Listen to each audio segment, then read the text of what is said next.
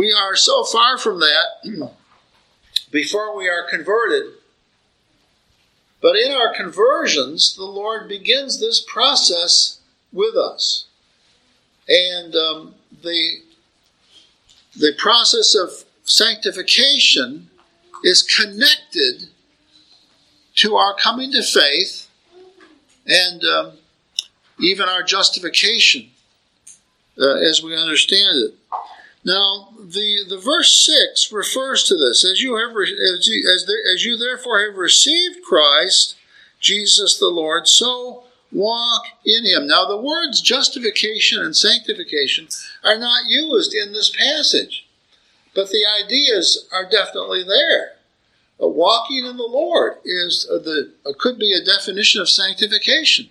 If we walk with the Lord or walk in the Lord, then we are um, consciously living our lives under the oversight and under the knowledge that God is the Lord and that we are His people and that we must bring our lives into coordination with what He has written.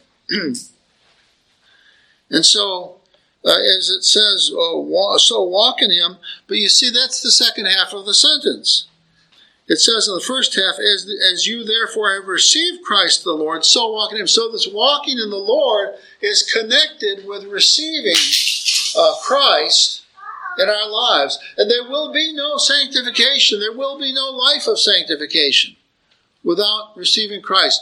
You can form some good habits in your life, and that's better than terrible habits, that is without Christ, but they will never be fully sanctified they will never they will never justify you because they're not done in the name of the Lord. You're not doing them because you love the Lord. You're doing them because you're trying to make yourself better. You're trying to self-justify yourself. You're trying to work up a kind of list or record for yourself so that when you come to the judgment day you can say, "God, look at me. Look at this. Look what I have done."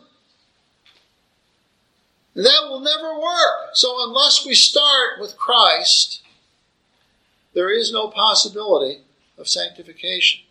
Now we see in this passage, if you see the sermon outline that I have in the bulletin, you see that this subject comes to pass.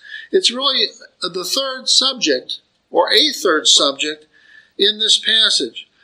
When Paul started chapter 2, he said, I want you to know what a great conflict I have for, for you and those in Laodicea that is in, in uh, Colossae and Laodicea. So, first of all, he deals with a conflict that is raging about them. He's in prison because of this conflict.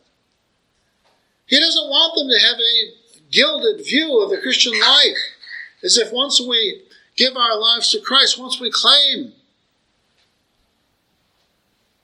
the blessings that Jesus promises us in Himself, that our lives will be easy. No, he says. And, and so he begins here talking about the conflict, and the, the, con, the, the, idea of the conflict goes on through this passage. We preached on that three weeks ago.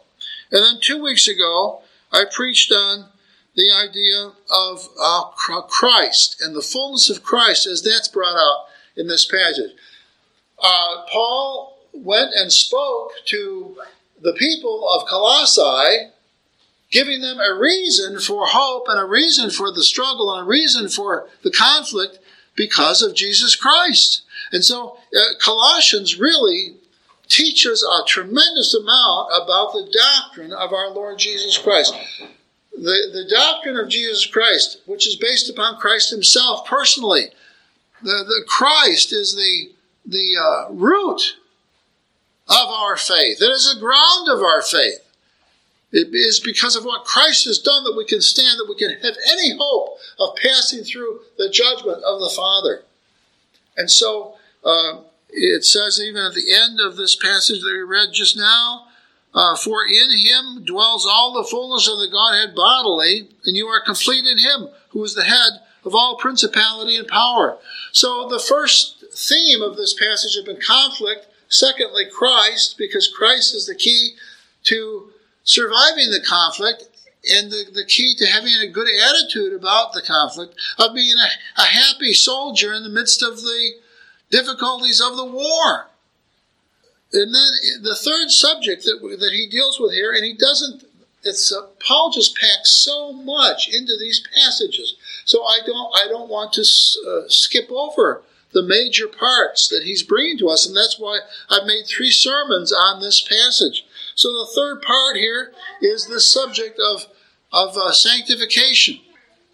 And as I said already, he ties the, the subject of sanctification in with the idea of receiving the Lord Jesus Christ.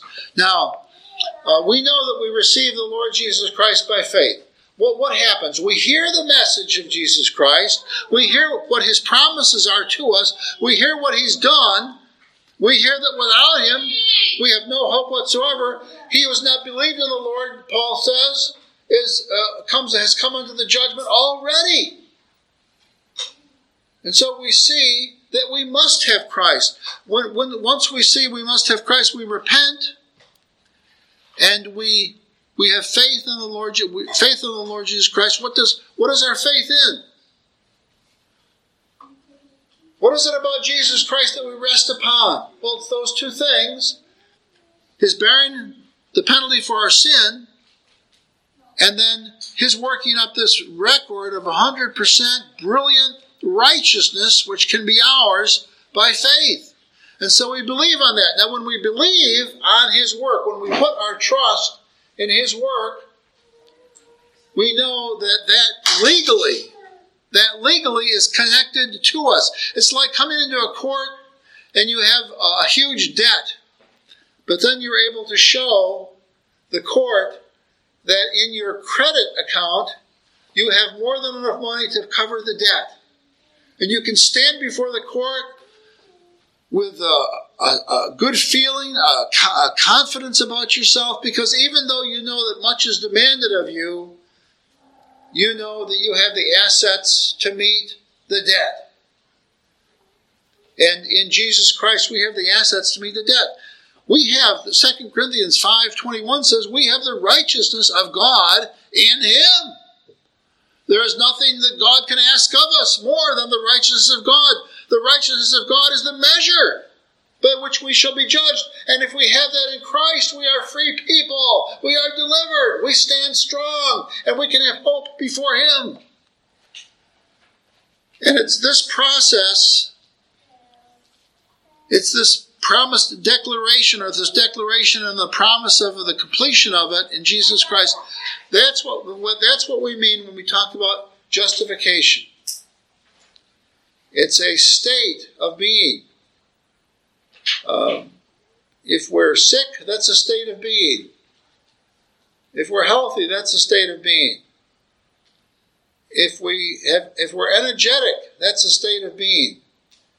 And so, if we have Christ, we have the state of being, the state of legal standing in the Lord Jesus Christ that gives us a, a wonderful place before the Lord. He adopt on that basis, He adopts us as his son's son and daughter. It's on that basis then. That's what well, that's what Paul means here when he says, "As you therefore have received Christ Jesus the Lord, as you have therefore received Jesus Christ the Lord, then walk in it." Now, what that means is that there is a connection between the way we receive Christ and the credits that we get from Christ at that point and, and our, the sanctification process of our lives. That is this process of living our lives day by day by day by day and, and uh, growing better and better throughout our lives.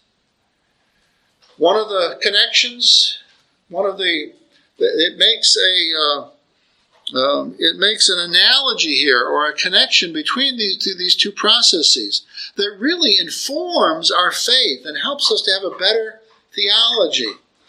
At the end of your life, you can't you can't come to the Lord at the judgment day and say, "Well, Lord, I'm saved. I'm saved. I know I have confidence that I'm saved because you forgave me at the beginning of my life." And then look at all these good works that I've worked up in my sanctification process. That's not going to work. That's not the that, that's not in congruent uh, congruence with your justification. If your justification was 100% by free grace, then your sanctification is 100% by free grace. It's just that that grace that is, that is in you begins to work out some real, actual behaviors in your life. None of those behaviors are 100% righteous in and of themselves, but as they are perfected in Jesus Christ by grace, they are uh, agreeable to the Father. And we will get credit for them. But it's all it's always in Christ.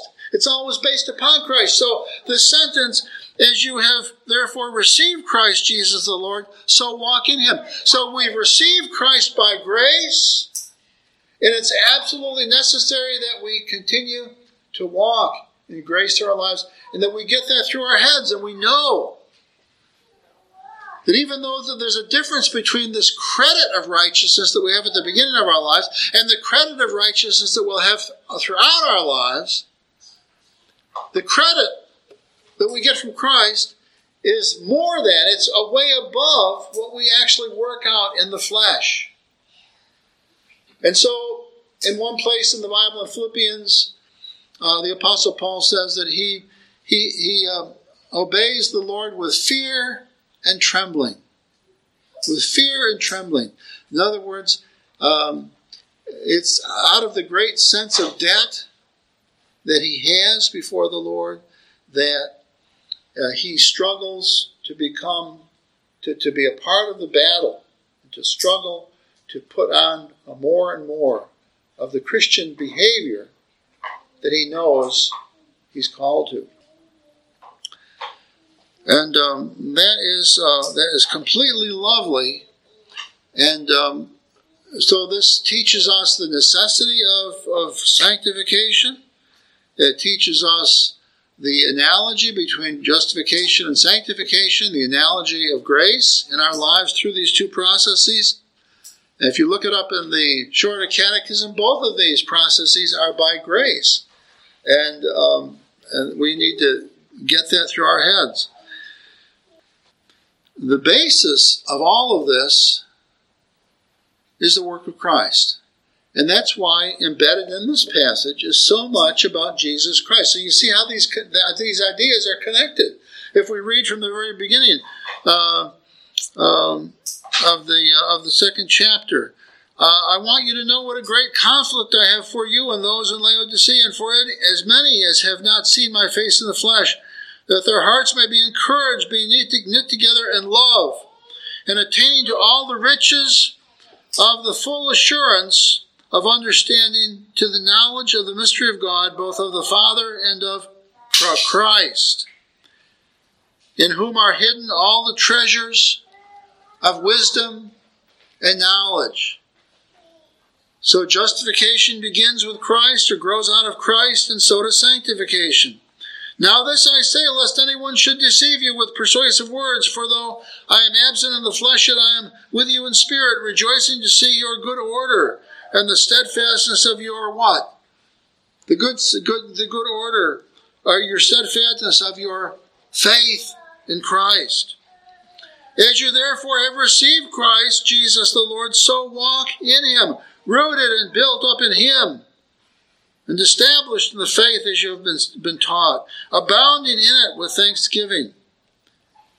So the Lord sees this coming to faith and the Christian life as one organic process or one united process based on the work of God for us and in us, which is all based upon Jesus Christ. And that's why at the end of this little passage, it again speaks of Christ that that uh, uh, in him that is in Christ dwells all the fullness of the Godhead bodily, and you are complete in him who is the head of all principality and power. So when you think about your sanctification, and you, you think, I, I, I fall so, so far short, God, of the glory that you call me to. He'll say to you, Yes, but do you have my son? And we say, Yes, I have my I have your son. Then he'll say, Well, then you have all the fullness of the Godhead bodily. You are complete. You are complete in Him. Brothers and sisters, too often we get depressed in this life about ourselves because we're thinking only of the flesh. We're thinking only of what we've done. Think of what Christ has done for you and in you. Hear that the Word of God says you are complete in Him. Do you think God is exaggerating this? Do you think God has made a mistake? That He says you are complete in Him, but He doesn't really mean it. He's just trying to make you feel good. Like we'll say to each other, boy, you're you're looking great or you're doing great. We're thinking to ourselves, well, that's kind of true. God is not like that. God tells us that we are complete in Him. He wants us to be thrilled with this. That's why the early Christians would call each other saints. Saint Robbie, Saint Christopher. Oh, well, maybe not that. uh, Saint Jeremy. Uh, the Lord, the Lord sees us as far better. Why we, we say if we are complete in Him, why do we get depressed? Why do we not believe the gospel? Why do we not believe God's word? We are too often, uh, we too often suffer because we seduce ourselves with our own words. Now, I probably call myself stupid more than you. And I, you know, sort of curse myself under my breath when I make mistakes and things like that. I, I realize that that's a real mistake. I mean, it's good for us to exhort ourselves, but not to let that exhortation pull us down or to really get us depressed. Because if we have Christ, we have everything. If we have Christ, we are justified before his face. If we have Christ, we are sanctified before his face. I'll never forget the, the sermon that John Murray preached on full sanctification. We know that we are not sanctified until we get to heaven in this life. But there are statements in Scripture, and that's what Murray was preaching on, that, that state that in Christ we have not only full justification, but in Christ we have full sanctification, which this passage here hints at when it says that we are complete in Him. And so we ought to, this ought to be the most powerful medicine possible to help us psychologically with our lives. The more you listen to God's word, the more you coast and are fueled by God's the happy things that God says about you, the more successful you'll be in your life of sanctification. The more fuel you'll have in your life of sanctification. The more you'll be driven to try harder and to work out your own salvation with fear and trembling. The more fuel you'll have for that, the more energy you'll have for that, because you understand the truth of the gospel in your life. There are a couple of applicative, I've got here in your outline, applicative negations. And in this, in this, this outline today, I've used a lot of really sophisticated abstract words Christology, sanctification, justification, analogy. Here I'm using the word negation. Again, negation is something where you say what something is not. An affirmation is something that you where, you, where you say something is like this. Uh, you're saying something positive or something uh, definite about whatever it is you're speaking. A negation is something uh, negative about it. Now, the, the reason I say this is that the implications of this doctrine, again, this is not taught specifically here in this passage. But if we are, if we, if, if there's this parallel between our justification and our sanctification, then our, our sanctification is not one that looks for the apostolic miraculous gifts. One of the reasons why the evangelical church is so confused today about such things as this is they don't see the glory of sanctification. They don't see the glory of, of molding ourselves to becoming more perfect and more holy before the face of the Lord. And so, and so they're looking for some extravagant declaration by the things that are done, by speaking in tongues, or by some miracle. They're looking for some uh, an amazing event like this to, to signal that they are really qualified, that God really loves them, that they really have the power of the gospel in them. But you see, if you understand the doctrine of justification and sanctification, then you understand, you, ask the question, what do I get from speaking in some a spiritual tongue? What does that really do for me? Is that better than being a good husband or a good wife, of being faithful to each other, of being humble with each other? Is that better than rearing children faithfully before the Lord? Of course not. See, these are like 4th of July firecrackers and things like that that are going off. And when people lust after these things, it shows that they don't really understand the beauties of sanctification. They don't really understand the beauties of grace working out in their lives. The apostle also says here, Beware lest anyone treat, cheat you through philosophy and vain deceit. Well, one of the ways that we get treated through, cheated through philosophy is that we let philosophical ideas that we haven't we don't really understand, we let them redefine other words in our lives, other words in our theology, so that it totally changes the meaning of them. Like the word spiritual. The word spiritual, used biblically, means that we are brought more and more into the conformity of God who is a spirit. It means that we behave more and more like Him, that we love Him more and more because He is lovable. That's being spiritual. Spiritual does not mean that you're feeling mystical or that you're feeling mostly ghostly, as I used to say, or that we're, we're that, that, we're that we're losing our minds, that we that we've passed beyond the rational into the into the non-rational, and that the, the non-rational is superior to the rational. The Bible says, "Be babes in evil, but in understanding be men." But if you have these, if you take, if you use false philosophy like Eastern philosophy, which teaches that that mysticism is a higher state of being than just being alive in this rational world. If you if you bite on that and if you eat that and if you swallow that message, then your the, the whole of your faith can be ruined. And the mystical the mystical religions were very prevalent in Asia Minor when Paul wrote here, the mystery religions of the Greco Roman Empire. So Paul says he wants the people to see the beauties of Christ, the beauties of sanctification, and not be caught up with these false views. Another false view along these lines that where philosophy can totally change.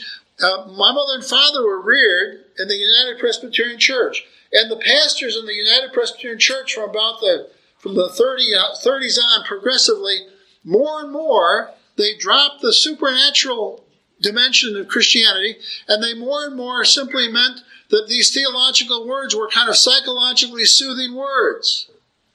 So they would use the name of Jesus Christ, but they didn't mean the Christ of the Bible.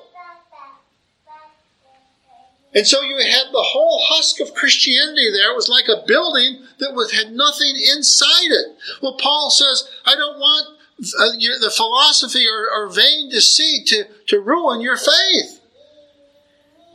He says, As you therefore have received Christ Jesus the Lord, so walk in him. And he refers a number of times here uh, to the uh, to the doctrines of Christ and uh, uh, to um, uh, the wisdom and the knowledge. He speaks in, in verse 3 the treasures of wisdom and knowledge that are hidden in Jesus Christ. And he speaks of he speaks of um, uh, the fa- faith in Jesus Christ in a in a, what we'd say as objective as it, as, it, as it amounts to the doctrines of Christ instead of just the subjective ways, which has to do with the energy of our faith in us.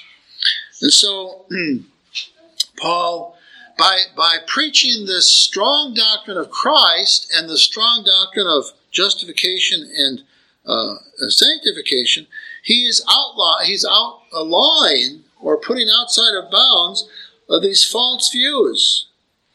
And he ends then in verse 7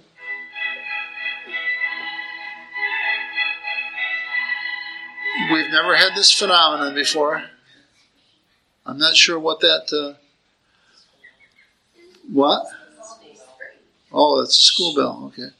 I, it, it, it is 12 o'clock and it's time for me to stop my sermon, but uh, I, I didn't. Uh, I didn't know, know, that I'd get that kind of a warning.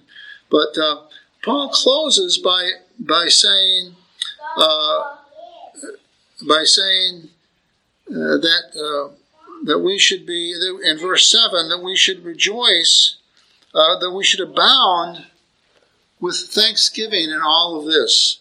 And so I just close with that. It's a wonderful. This is a wonderful picture here of our salvation, the completeness of it, the power of it, the joy of it, and we ought to we ought to exhibit that in our lives. And um, when we do that, we certainly discourage the devil because he throws everything he can at us. The thing the devil hates more than anything else is suffering Christians, Christians under trial who are smiling at the same time. He hates that. It gives him a stomach ache and a headache.